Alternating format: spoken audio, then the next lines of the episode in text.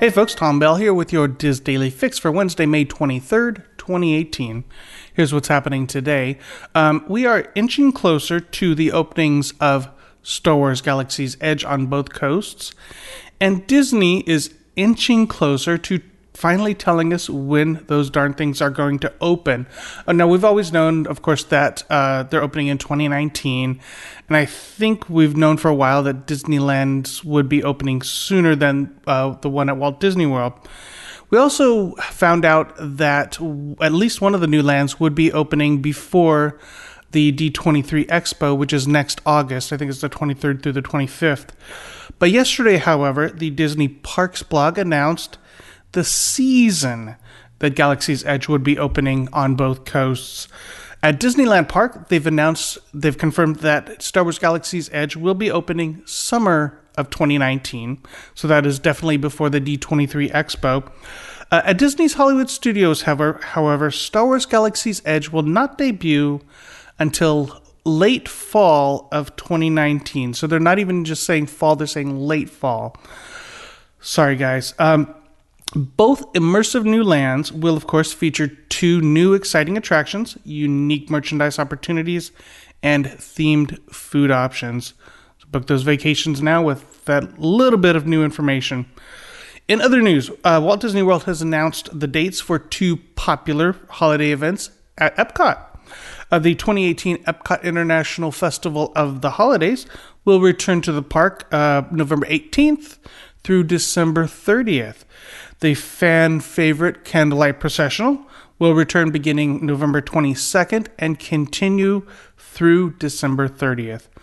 Now, information about narrators and dining packages, things like that for Candlelight are still a ways out, so stay tuned, but we will keep an eye out for all of that. Finally, today, celebrated fashion designer Edna Mode from Disney Pixar's Incredibles and Incredibles 2 is about to begin making appearances in the theme parks. Uh, she will be at the incredible Tomorrowland Expo in the Magic Kingdom at Walt Disney World beginning Memorial Day weekend. And over at the Disneyland Resort, Pixar Fest continues, and guests there continue to uh, and guests there can look forward to meeting Edna Mode at California Adventure in mid-June, right before Incredibles 2 opens in theaters on June 15th. Uh, and of course, Pixar Pier is set to open at California Adventure on June 23rd, so she will be around there as well. All right, today's featured article on the DIS comes from Katrina Manzoni, who makes one last trip to an old favorite in her review, Farewell Lunch at ESPN Zone. Now, ESPN and the rest of that end of downtown Disney will be closing soon as construction begins on a brand new luxury hotel at the Disneyland Resort. Also, today, a new column premieres from yours truly, discussing what's happening in and around the Disneyland Resort. In this month's It's Not the Size of the Castle, I discuss my thoughts on the changeover to Pixar Pier, so check that out. And you will find my column, Katrina's article, and much, much more over at wdwinfo.com. Trending on the Disboards today is a thread from poster XO Sonia, who was less than thrilled about the most popular attraction in Pandora, the world of Avatar at Disney's Animal Kingdom. I'm quoting her, quoting her here. It's not exhilarating, it's frightening. Uh, you can check out her thread, Flight of Passage is Scary, over in the Theme Parks Attractions and Strategies Forum at disboards.com.